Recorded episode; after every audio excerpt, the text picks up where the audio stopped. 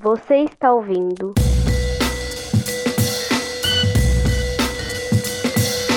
Podcast Conjunturas.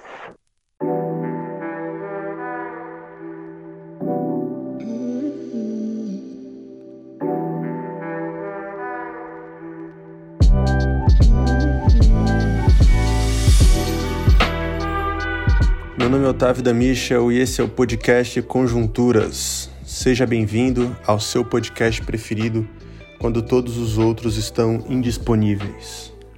Como é que vocês estão, meus amigos e minhas amigas? Como é que vocês estão, ouvintes?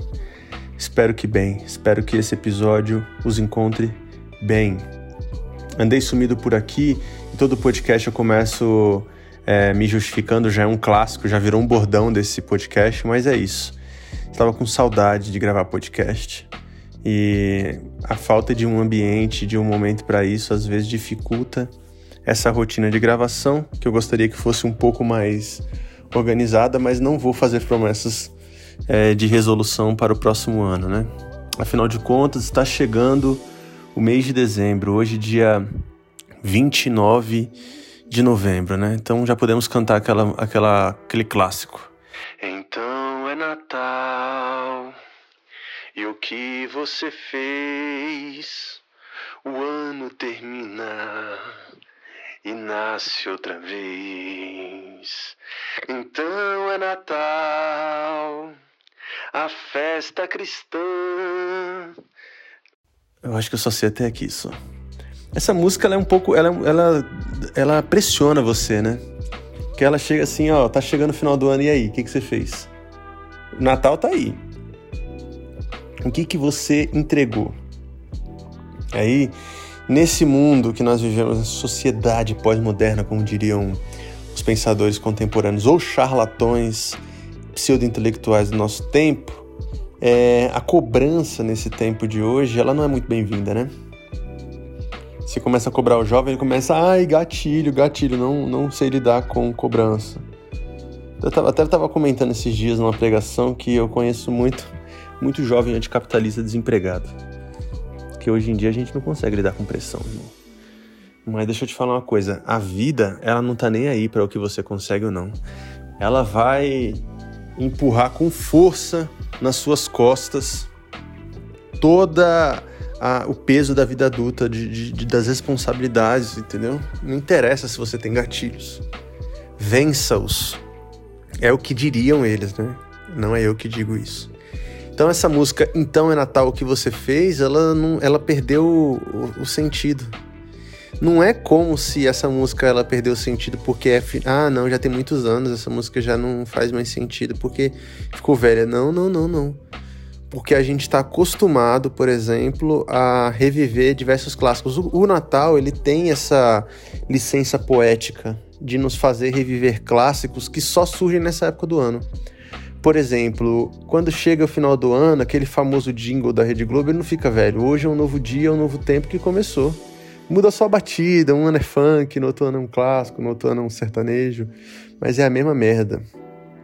A, Mar a Mariah Carey, a cantora Mariah Carey, ela tá acostumada a sempre estar no, entre as artistas mais ouvidas do, no final do ano. É um feito incrível, porque todo ano é a mesma coisa. Ela lança uma música de Natal, eu não sei nem se ela lança ou se ela regrava. Eu não acompanho, definitivamente eu não acompanho a carreira da Mariah Carey. Mariah Carey, esse nome também. Eu, não, eu me recuso a acompanhar a carreira de um cantor que eu não sei nem pronunciar o nome, né, queridos? Eu sou eu sou brasileiro, né? E como bom brasileiro, os clássicos natalinos que eu acompanho é Roberto Carlos. Então, essa música Então é Natal, ela não perdeu sentido porque ela tá velha. Ela perdeu sentido porque no tempo em que vivemos, você perguntar sobre os frutos de alguém é, é considerado uma grande afronta à saúde mental e gera uma série de gatilhos no jovem, né? E aí, o que, que você fez? Ai, meu Deus do céu, não posso ouvir sobre produtividade porque o sistema ele não me deu oportunidades e o, e o capitalismo ele tá na, pesando nas costas do povo. Tudo bem, eu entendi, mas a, às vezes você precisa se perguntar o que você fez. Por quê? Porque é Natal. E por que, que eu tô falando isso? Porque chega final do ano, você tá ligado. A gente começa aquela campanha do Natal coletivo, então quero começar esse podcast já falando sobre isso. Para você que me acompanha só aqui pelo podcast, mas não acompanha nas outras redes, nos ajude a arrecadar 10 mil reais para servir 400 refeições para pessoas pobres, solitárias, imigrantes, em situação de rua, trabalhadores, periféricos e gente so solidária que quer ajudar, participar e dividir essa noite. Vai ser um evento incrível e a gente está no meio dessa campanha até o Natal de 2023, tá bom? Nos ajude doando qualquer valor através do site coletivação.com barra Natal, você tem todas as informações de como funciona o projeto e também informações de pagamento para você fazer uma contribuição que esteja de acordo aí com a tua condição. Gostou desse mechan? Eu quero saber o seguinte, você gostou desse mechan? Porque assim, eu, eu entreguei o meu melhor aqui. Foi natural, foi espontâneo, mas foi o meu melhor. Porque as coisas mais é, míticas da vida, elas às vezes nascem assim, de maneira espontânea. Quantas vezes eu não acordei pensando o que, que eu vou falar nessa pregação de hoje? Porque assim, amados, por mais que você tenha ali uma série de livros e comentários à sua disposição, às vezes você está perdido quanto ao que você tem a dizer para a igreja. E hoje eu quero conversar um pouco sobre isso com vocês. Sobre essa posição de ministração. Mas voltando, quantas vezes eu não estou nessa perdidão, que nesse domingo eu estava desse jeito, eu acordei cedinho, e fui orar, fui ler a Bíblia, fiquei naquela, né? Porque era, eu precisava pregar sobre a carta de Paulo, ou seja, o último capítulo da carta de 2 Coríntios, que é basicamente um capítulo só dando tchau. E eu falei, eu, como é que eu vou sustentar uma pregação de 50 minutos, uma hora, só dando tchau, né?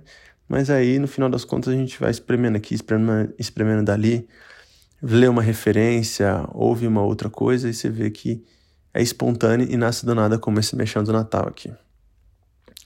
Então, é, eu quero conversar um pouco sobre esse papel da ministração com vocês.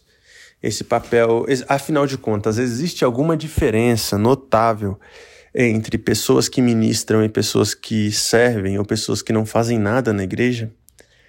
A gente tem uma linha do tempo a ser desenhada aí. Eu vou explicar para vocês pelo menos a minha linha de compreensão. Durante muito tempo, é, todo mundo que foi de igreja tradicional, cristã, e aqueles que ainda são também, foram é, ensinados de que sim, existe uma separação entre aqueles que foram chamados, escolhidos para ministrar, para liderar, para estar à frente, para pregar, para cantar, para tomar posição de posições visíveis, de visibilidade. Né? Existe uma diferença entre estas pessoas e aqueles que só vão pro culto mesmo, sentam bumbum na cadeira lá e assistem o culto. E qual é a grande diferença entre essas pessoas? Bom, é, eu, a gente já ouviu muita coisa. Vamos eu vou fazer aqui um apanhado de alguns argumentos que eu escutei sobre essa diferenciação.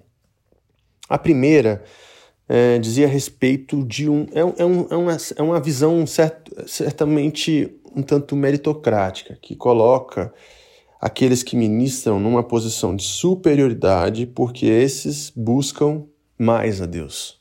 Então dizia o seguinte: olha, quem está aqui à frente, o pastor que está pregando, né, a liderança dessa comunidade, ela tem que ser honrada. Por quê? Porque são pessoas que dedicam a sua vida ao ofício, ao ministério, na busca pelo Senhor e etc. Nos movimentos pentecostais, por exemplo, é, e principalmente nos movimentos neopentecostais, existe uma diferenciação muito grande da liderança e um papo de honra à liderança que ele extrapola a honra de fato. Ele vai para um lugar de bajulação, idolatria e tudo mais. Tudo baseado na ideia de que aquele que está à frente se sacrifica mais do que aqueles que estão simplesmente participando. Então eu vi muito isso na minha vida toda. Eu lembro que eu participava de uma igreja, uma igreja antes de eu, de eu fundar a coletivação, né, igreja batista e tal, e um pouco antes de eu sair tinha um pastor lá que ele estava tentando implementar um movimento de célula, né, um movimento celular. E o que, que é um movimento celular?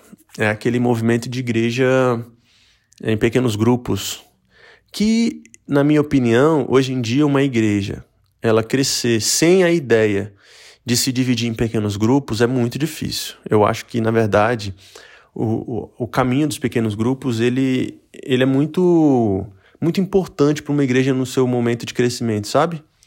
Olha, hoje eu pastorei uma igreja de quase 100 pessoas. E, cara, você não consegue manter contato com todo mundo. As pessoas fazem um revezamento para ir para o culto, já começa por aí, vai no culto uma vez por mês. Então, algumas pessoas podem passar, às vezes, um semestre inteiro sem se ver.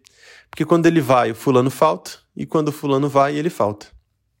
Então, se essa matemática não for combinada, essas pessoas nunca vão criar vínculos. Então, você tem que encontrar ferramentas, né? ferramentas de, de comunhão e etc. Então, um pequeno grupo ele é muito importante. Qual o problema, então, do pequeno grupo? Problema desses, dessas igrejas celulares ou das igrejas de pequeno grupo é que geralmente elas caminham, é, não caminham sozinho. Não é só a ideia do pequeno grupo em si. Se fosse, estava bom. Ela vem acompanhada de uma visão de crescimento e de multiplicação que é quase uma visão empresarial, sabe?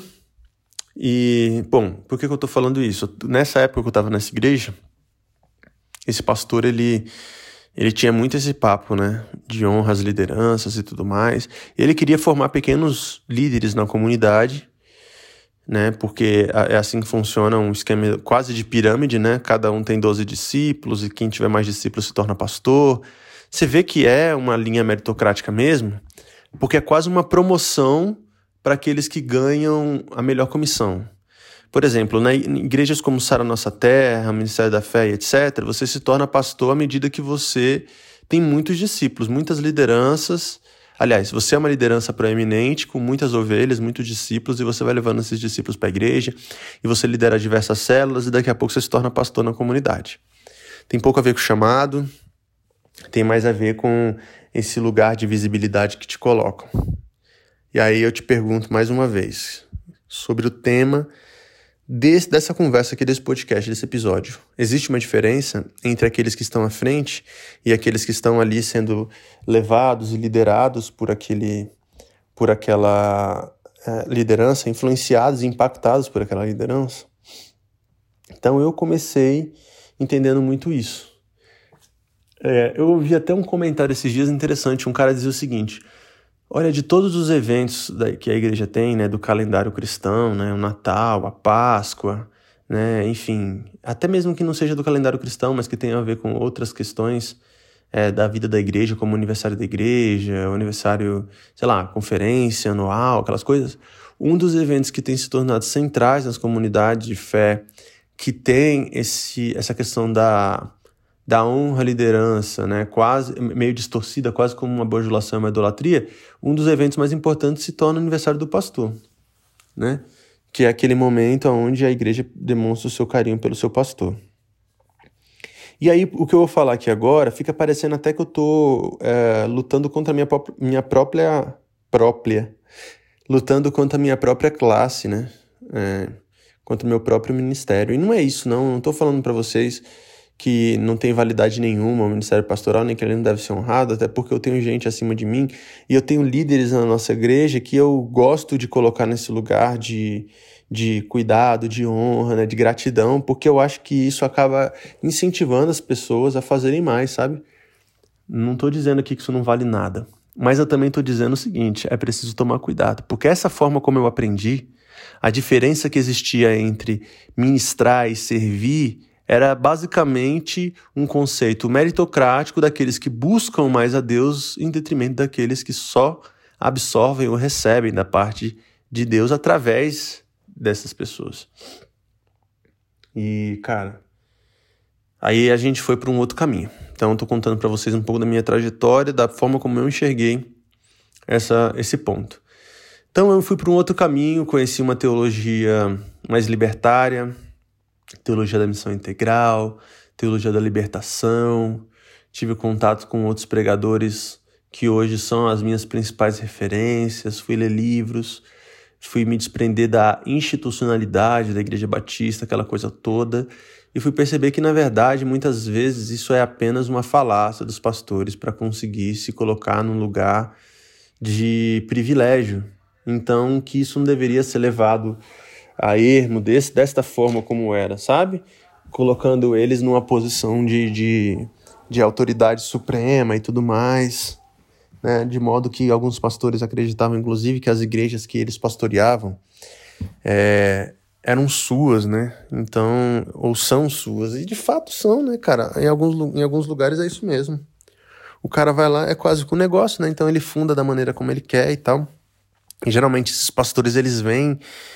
É, eles vêm de lugares uh, onde uma institucionalização mais democrática limitou a sua atuação, sabe?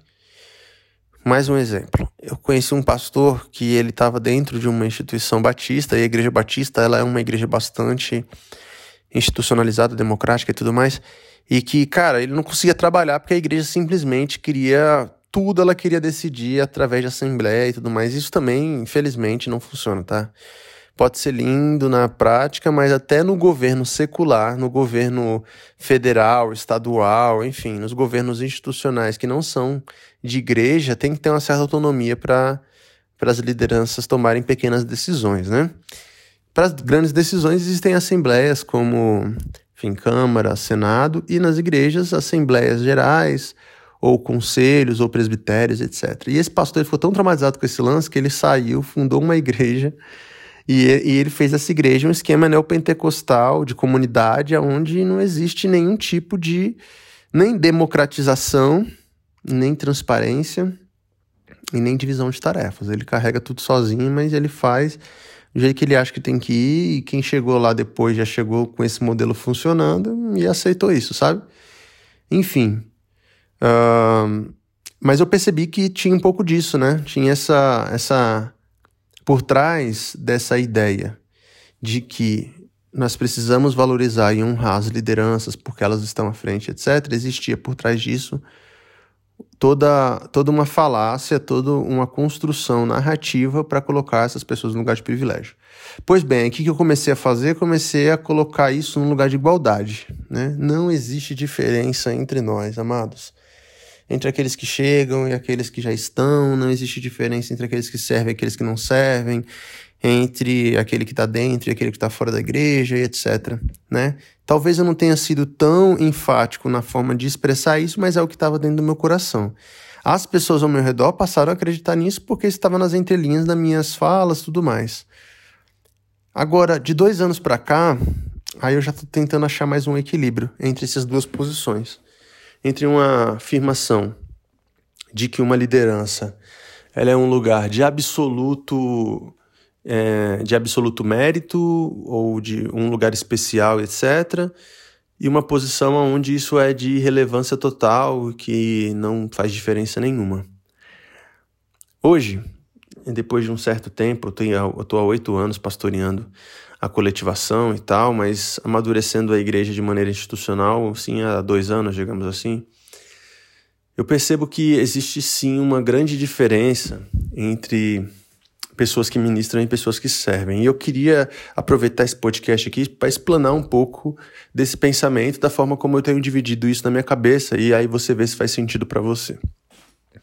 Eu acho que a principal diferença, ela não tem a ver com, com com ser escolhido ou não, ela não tem a ver com ser capacitado ou não, porque todas essas coisas elas podem ser subjetivas e elas podem ser até mesmo é, adaptadas. Né? Nem todo mundo que trabalha na igreja, por exemplo, na área de, é, sei lá, comunicação visual, audiovisual, que é uma área que eu trabalho bastante, sempre trabalhei na igreja. Nem todo mundo ali nasceu com um chamado para trabalhar com audiovisual, mas a pessoa vê a necessidade da comunidade, vai lá, ah, precisa de gente aqui, ok, ah, vou trabalhar na cozinha da igreja. Não é porque você é chefe de cozinha ou faz gastronomia ou sua paixão é a cozinha, porque você viu ali, ah, tá precisando de gente para fazer um café, vou ajudar na igreja. Tá tudo certo. Beleza, igreja também é essa adaptação, certo? Mas existe sim uma diferença entre o serviço e a administração. Se você observar, por exemplo, a realização, da, assim, a, a relação de Jesus com os seus discípulos, elas respeitam um pouco dessa diferenciação. Por exemplo, quando Jesus ele aparece na Galiléia iniciando o seu ministério, uma grande multidão é beneficiada pelo seu serviço. Uma grande multidão é beneficiada pelo seu ministério, pela sua atuação. A Bíblia conta, por exemplo, algumas narrativas, como a da multiplicação de pães e peixes, que fala de fato de multidão. 5 mil pessoas, sem contar homens e mulheres. Aliás, sem contar mulheres e crianças, melhor dizendo. Né? A gente está falando de multidão mesmo.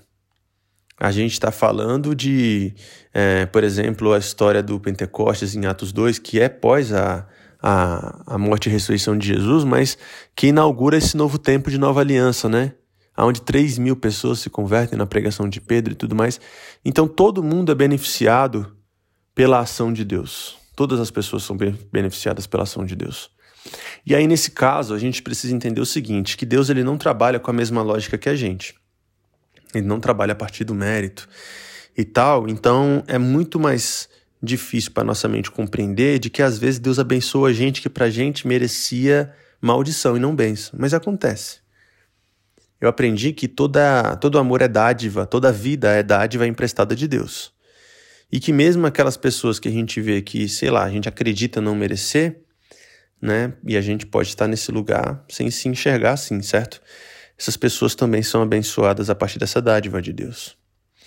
Agora, veja bem, Jesus ele não tem problema em compartilhar com os seus discípulos alguns atos de serviço mas ele só partilha com esses discípulos atos de ministração quando ele percebe que esses discípulos estão prontos para um novo passo.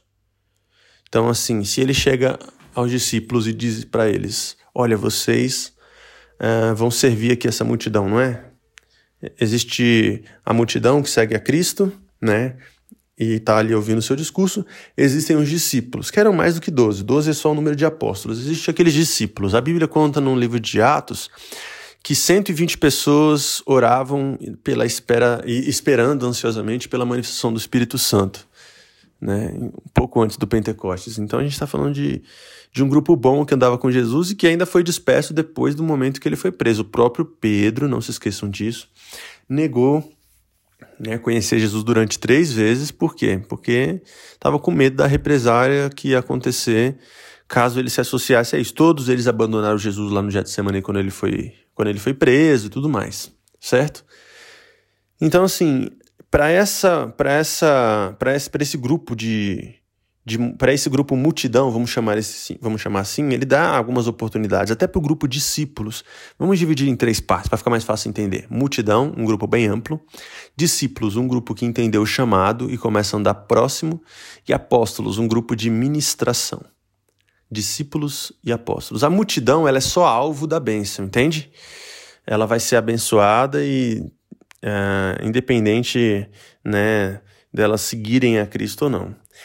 É, os discípulos eles já, eles já participam de alguma coisa. Por exemplo, quando Jesus olha para para eles e dizem o seguinte: eles falam para Jesus, melhor dizendo, ó, oh, melhor dispensar o povo que eles estão com fome. Aí Jesus diz: então, deles de comer. Ele já está dando o que para esses caras? Serviço. Vai lá, ministre na vida deles de alguma maneira com o seu serviço. Abençoa eles. Aí eles olham, mas a gente vai fazer o quê? Só tem cinco pães e dois peixes. E aí, ele, e aí acontece aquele milagre de multiplicação, generosidade, partilha e etc, né? Então ele dá a esses discípulos responsabilidades. Ele olha para esses discípulos e pede para eles prepararem ceia. Né? A última ceia ela conta com esse trabalho ativo dos discípulos. Jesus olha para eles e diz assim: ó, você vai até uma casa que vai ter um, um homem chamado assim, e ele vai ter uma casa dessa forma, e você vai lá e vai preparar tal. Ó, vocês vão até a Galileia lá, vocês vão pegar um, um jumentinho que está amarrado nesse tal lugar e tal. Ele dá tarefas de serviço para todos esses discípulos. Mas a posição de ministrar de estar à frente, de falar em nome de Deus, ela exige uma, uma responsabilização tão maior que eles talvez só se sintam prontos depois de uma relação mais profunda com Jesus. É interessante porque, assim, Pedro acreditava que ele é tipo assim, que ele, ele amava tanto a Cristo que enganosamente, né, ele acreditava que nem a cruz iria parar Jesus, e de fato não para, né? Mas quando eu digo que ele não acreditava não ia parar, é que ele acreditava que ele poderia salvar Jesus ou livrar Jesus disso, né?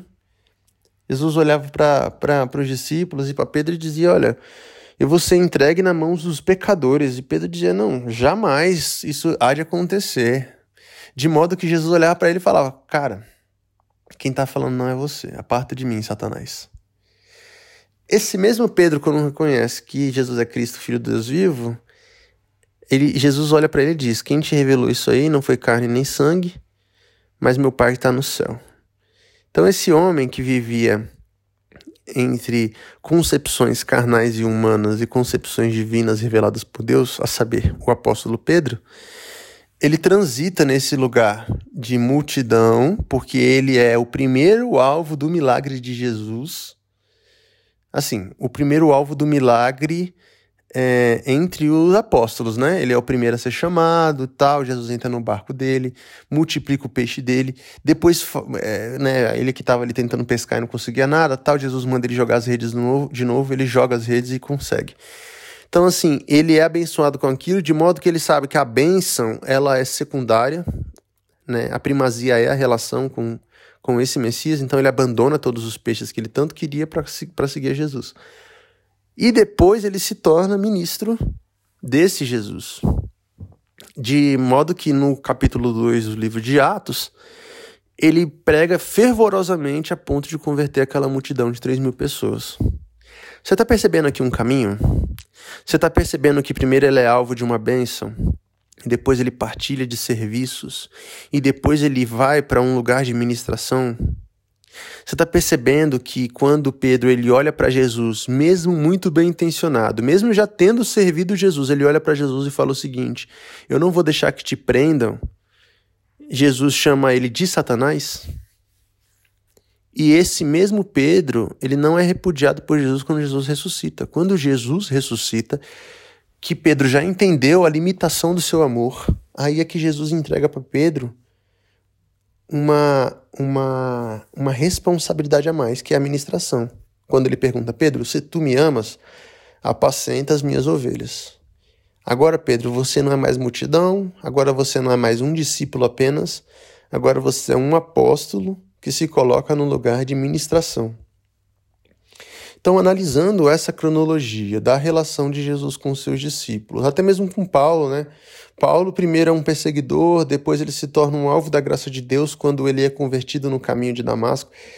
É, Jesus tira a visão dele, né? Derruba ele no, no, de joelhos no meio da estrada, depois restaura a visão dele, passa um período com Paulo, né? Um período de três anos com Paulo, ensinando para Paulo, conversando com Paulo, etc.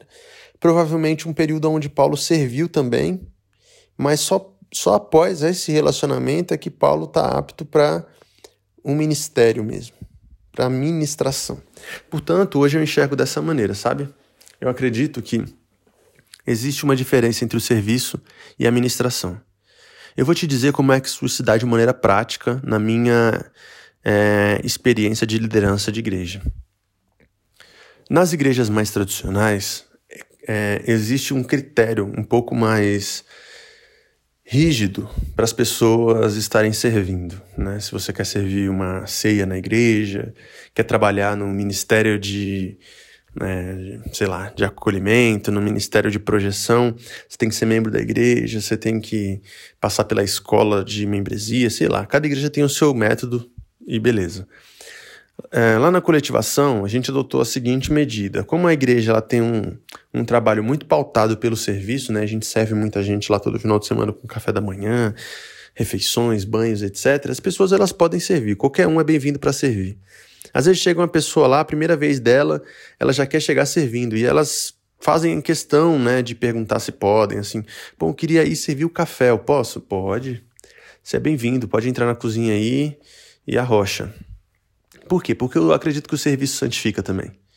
Então, eu jamais pegaria uma pessoa numa situação disciplinar, por exemplo, que já aconteceu algumas vezes, ou seja, aquele momento onde você precisa afastar a pessoa de uma posição de ministração e proibiria ou, sei lá, colocaria empecilhos para ela servir na igreja é, em qualquer área, né? Não, você está de disciplina, você não pode servir. Sempre vai poder servir. E sempre vai servir ali qualquer pessoa. Ah, mas esse fulano aqui tem um péssimo testemunho. Ele está servindo porque o serviço santifica. Ele está servindo porque o serviço regenera. Ele está servindo porque o serviço nos melhora. E ele está servindo porque o, o, o, o, ato de serviço ele é inerente ao evangelho. Quando perguntam para Jesus qual é o maior mandamento, ele fala amar a Deus acima de todas as coisas. Antes mesmo que perguntem como que eu amo a Deus acima de todas as coisas, ele responde, amando ao próximo como a ti mesmo. Portanto, o serviço é a nossa expressão de amor a Deus. Pois bem, então ali a gente tem um trabalho recorrente de serviço que ele é aberto a todos e todas que quiserem chegar e servir. Não precisa passar por nenhum processo, essa pessoa está livre, convidada e apta para colocar sua mão na massa, para ajudar a varrer o espaço, servir um pão, para ajudar a servir uma ceia. Ela está apta para é, enfim, receber as pessoas que estão chegando na igreja, para trabalhar na mídia, o que ela quiser. É lógico que por uma questão organizacional, a gente também tem nosso processo de membresia, né? Geralmente a pessoa vai lá, na nossa comunidade ela lava os pés, né? Tem uma cerimônia de lava-pés, apresenta-se para a igreja e tal, mas não tem critério. Chegou lá e falou, eu quero ser membro, você vai ser membro, certo? Eu quero servir, você vai servir. Agora, esse lugar da administração, ele é um lugar muito sério. Eu não estou querendo fazer uma diferenciação entre o palco e a plateia, que eu me recuso a chamar um palco de altar, né? É, é um nome é, religioso de que, que parte de um lugar de templo. A gente, e templo somos nós. O altar de Deus é a nossa própria existência, a nossa própria vida. Eu não quero fazer uma diferenciação é, de estrelinhas para quem está lá acima ministrando. Mas existe uma diferenciação de responsabilidades.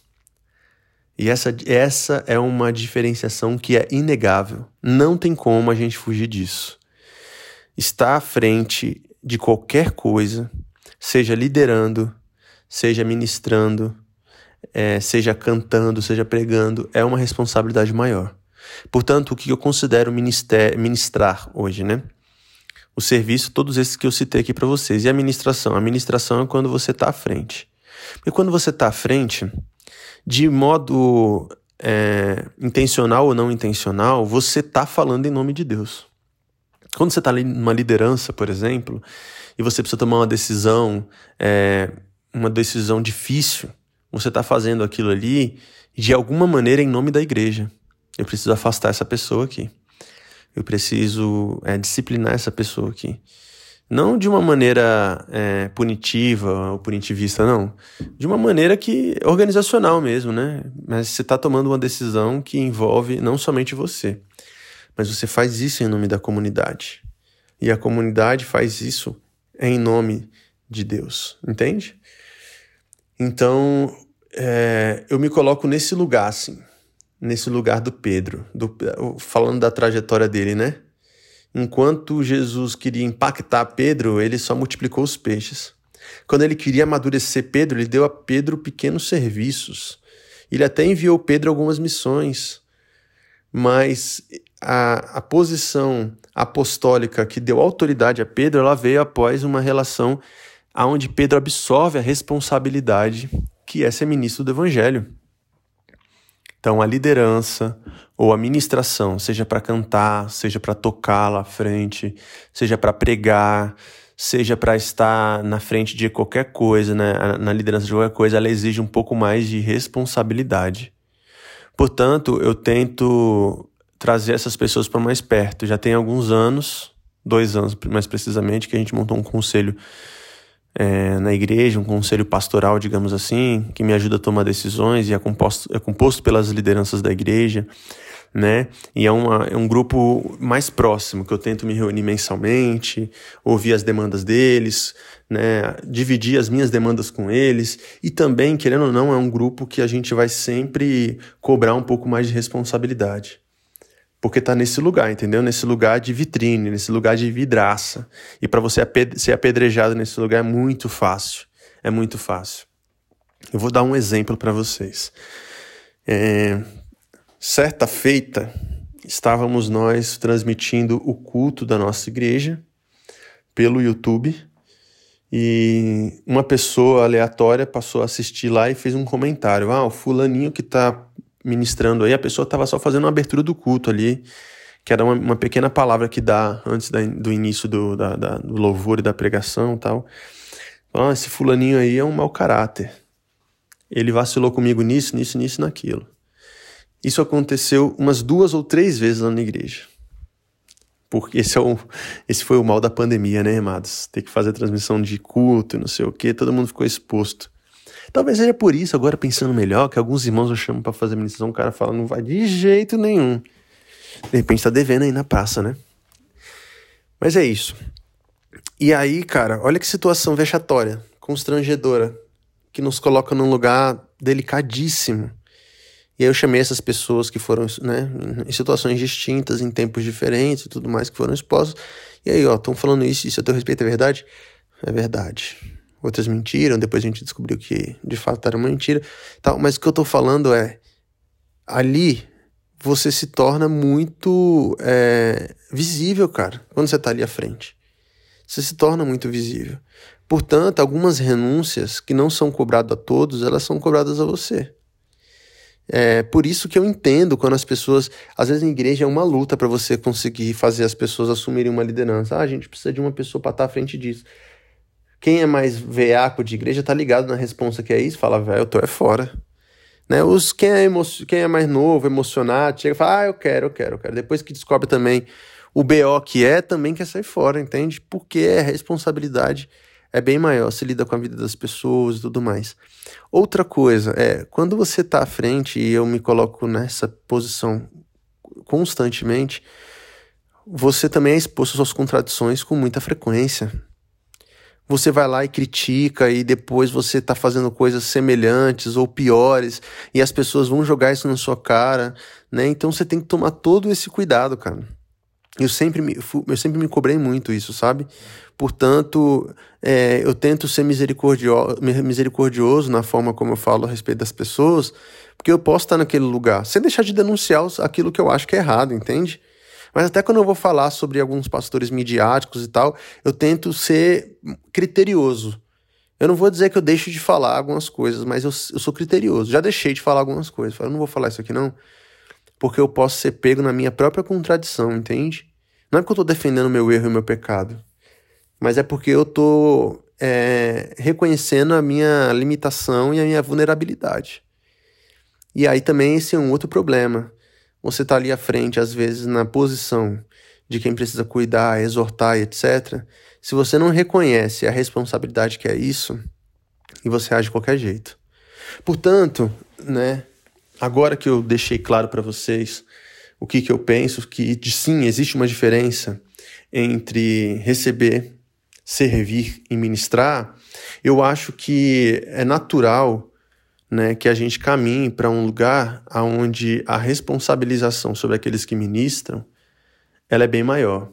Né? O, o fardo é um pouco mais pesado, né? O critério também é um pouco mais fino e ao mesmo tempo também as responsabilidades elas chamam. É, eu lembro que a gente passou por umas, por umas situações recentes na igreja de ter que tratar algumas coisas com a comunidade, é, enfim, sobre modelos de relacionamento, sobre consumo de substâncias ilícitas, né? Quem, tá, quem, quem é de dentro sabe do que eu estou falando. E eu falei muito claramente para todos aqueles que estavam ao meu lado ministrando. Falei, ó, isso aqui é um critério que ele pode até ser negociável para aqueles que estão chegando. Porque eu também não tenho como ficar microgerenciando a vida de todo mundo. Né? Nem quero ficar nessa posição. É uma posição muito paternalista e que não combina com o meu discurso. Mas é preciso que vocês entendam que vocês que estão aqui, nessa posição de liderança, de ministração, vocês precisam dar esse exemplo para esse grupo aqui, esse grupo menor, esse núcleo duro, digamos assim, com que eu conto mais, de fato, isso aqui é inegociável, cara. Ah, mas eu vou ter que renunciar então mais do que os outros? Sim. Eu também renuncio mais do que muita gente, faz parte. Né? A gente. Aqui, eu lembro que né, a, a fala de Paulo nesse momento, né, quando ele diz o seguinte: Olha, se comer carne fizer o meu irmão pecar, eu deixo de comer. Ele está falando isso baseado na, na sua percepção da responsabilidade que ele tem como ministro, entendeu? Eu amo tanto as pessoas que Deus confiou sob minha responsabilidade que eu estou disposto a abrir mão mais que todas elas. É, a gente acabou de ler a carta de 2 Coríntios agora, né? E é uma carta dolorida, cara, porque você vê Paulo sofrendo por uma igreja que, tipo assim, duvida da legitimidade do seu ministério e tal. E aí, nesse momento, ele diz uma coisa interessante. Ele fala assim, no capítulo 12, ele fala, olha, não é justo que o filho enriqueça o pai. Ele está falando sobre dinheiro, porque é uma igreja que, apesar da demanda emocional que ela gerava para o apóstolo, ela não recompensava, e nem, não é nem que recompensar, porque a palavra certa não é recompensa. Não é uma relação comercial ou capitalista. A palavra certa é reconhecimento. Essa igreja não faz nenhum, nem reconhece, nem, nem me sustenta financeiramente. E eu nem quero isso, eu não estou afim do dia de vocês, por mais que todos aqueles outros falsos apóstolos tenham usurpado e sugado o recurso financeiro de vocês. Não é o meu interesse. Meu interesse é em doar minha vida por vocês. Então é uma renúncia maior, entende? Portanto, é, de, diante de todas as situações que às vezes eu tenho que tratar com a comunidade, né, sobre coisas que eu particularmente é, interpreto como pecado, como errado, como inapropriado para um discípulo de Jesus, é, eu tento não fazer isso de uma maneira é, absolutista, né? Tipo assim, é assim, é assim e vai ser dessa maneira para sempre, é porque eu quero, qualquer coisa do tipo. Eu tento ser flexível na forma de explicar e tal, mostrar minha visão e tudo mais. Só que tem princípios que eles são meio negociáveis, tá ligado? Todos vocês têm isso aí. Eu tenho, você tem também. Algumas coisas para vocês são negociáveis. Ó, se você é, tá caminhando comigo, mas esse princípio negociável aqui, ele é uma barreira para você, então você me avisa agora, entendeu? E eu passei por algumas nessa.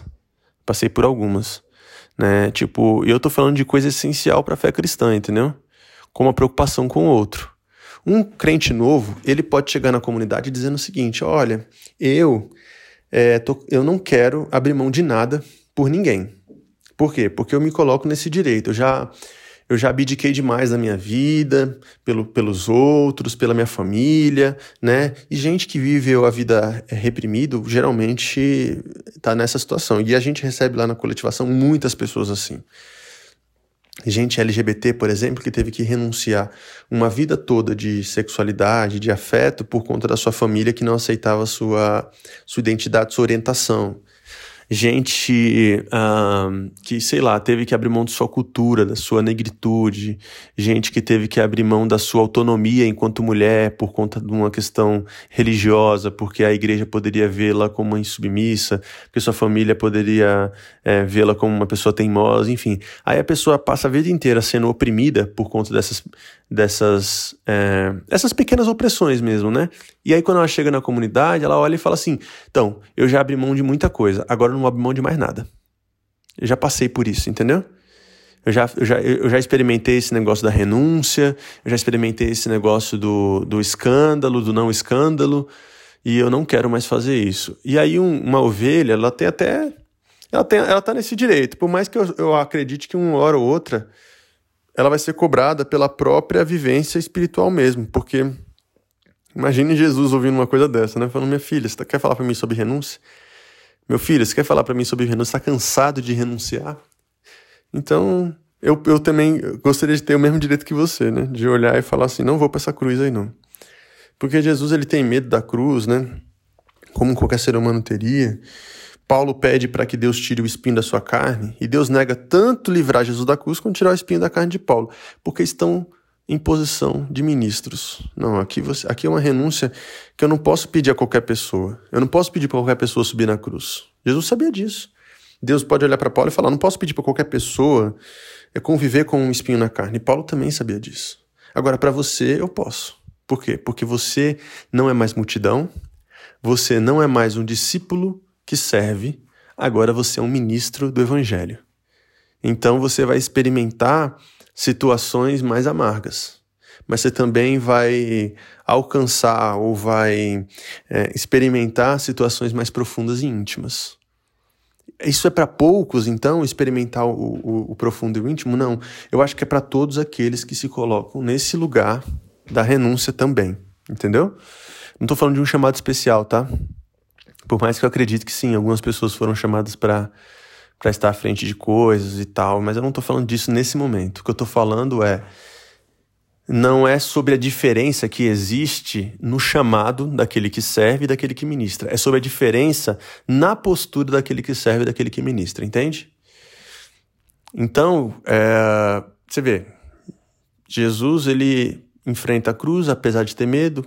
Paulo convive com o espinho na carne, glorificando a Deus apesar de doer, porque são pessoas que entendem que é, a renúncia faz parte da vida de quem está à frente.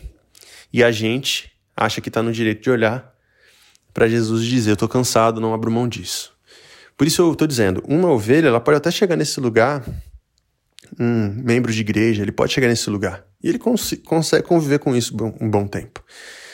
Eu faço o que eu quero, da maneira que eu quero, né? não dou satisfação para ninguém, né? eu vou para a igreja né? e a sua relação com a igreja é uma relação extremamente é, volátil e, e, sensível, e depende da sua boa vontade, do seu bom humor, do seu bem-estar e tudo mais. Beleza. Você pode viver com isso. Sua relação com Deus também é uma relação extremamente frágil, não é alimentado, sua espiritualidade também é imatura. E você vai seguindo. Agora, quando você está à frente, é meio difícil. Então, é, eu, eu penso assim, que quando chega uma pessoa dizendo: Eu estou disposto a estar nesse lugar da ministração, mas eu não estou disposto a estar nesse lugar da renúncia, eu acho que essas coisas são incoerentes, entende?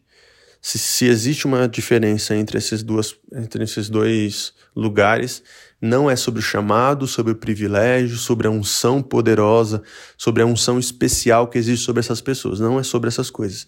É sobre a capacidade de renunciar. Sobre a capacidade de renunciar. E eu digo uma coisa para vocês, queridos. Nesse período todo de à frente de, de projetos de igreja, seja na coletivação, na igreja batista a qual eu pertencia antes e tudo mais, eu aprendi uma parada. Mais vale uma pessoa disponível e esforçada do que uma pessoa capacitada e às vezes arrogante ou difícil de se relacionar, sabe? Assim, pouco importa se essa pessoa ela tem uma expertise grande, se ela tem uma experiência enorme, se ela tem, se ela é letrada ou estudada, né, naquilo que ela serve na comunidade. No final das contas, isso pouco importa para mim. Eu aprendi isso. Assim, as pessoas que mais eu pude contar na caminhada não foram essas, foram aqueles que mesmo sendo pequeninos, limitados, entenderam esse lugar da administração, entenderam esse lugar da renúncia, entenderam esse lugar da responsabilidade e também se colocaram à disposição para poder fazer, saca? Aí a gente, a gente é surpreendido positivamente, tá ligado? Porque você vê gente que você fala, nossa, ninguém daria nada por isso, por ela, por ele, e tá, né, tipo assim, dando o melhor e fazendo acontecer, cara. Por quê? Porque não é sobre chamado, não é sobre escolha especial, é sobre capacidade de renunciar e dedicar-se. É isso. Que o Senhor nos ajude a sermos fiéis ministros do Evangelho e que o altar, entre aspas, que a gente sobe, né, que também pode ser apenas um palanque um púlpito, que esse lugar ele seja um lugar de responsabilidade e de conscientização de quem somos, né? Na dependência do Senhor aí. Essa tem sido a minha oração, rapaziada. Eu espero que vocês tenham sido afetados por isso.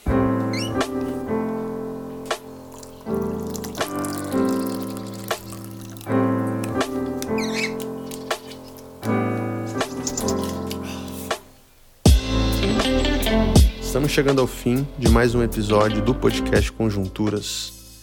Espero que esse episódio possa ter te abençoado aí de alguma maneira, certo? Estamos em reta final, nosso final de ano. Vamos ver se até o final do ano consegue, a gente consegue lançar mais um episódiozinho aí. Quando eu chegar no episódio 100 desse podcast, eu vou fazer alguma coisa especial, tá? Prometo a vocês. Não sei o que, mas alguma coisa especial. Lembrando a vocês que existem muitas formas de você ajudar esse podcast a crescer. Uma delas é muito simples e, e é muito rápida de fazer. Você pode compartilhar nas suas redes sociais. Lembrando que aqui no Spotify você pode avaliar o podcast, tá? Dar cinco estrelas para ele. Se você não fez isso ainda, você tá moscando, porque não custa nada. E aí ele vai sugerir para outras pessoas o podcast. Pode deixar também aqui no Spotify comentários sobre o episódio. Se você concorda, se você discorda, tá bom? Fique à vontade. Mas compartilhando nas suas redes sociais você ajuda bastante, mandando aí pros seus amigos no privado, compartilhando nos seus stories, você ajuda bastante na divulgação do episódio. E uma outra forma de você ajudar isso é você compartilhar um pouco do teu recurso aí, ajudando a financiar a divulgação do podcast. Você pode mandar um, um pix aí no valor que você desejar. Pode ser no valor de um panetone já que estamos no final do ano, um panetone bom, um chocotone da Balduco aí. Quanto é que custa um chocotone da Balduco? Vê aí e manda através do Pix conjunturaspodcast@gmail.com que a gente vai reverter esse dinheiro para melhorias aqui no podcast e divulgação dos episódios, tá bom? Eu espero ver vocês numa próxima. Valeu.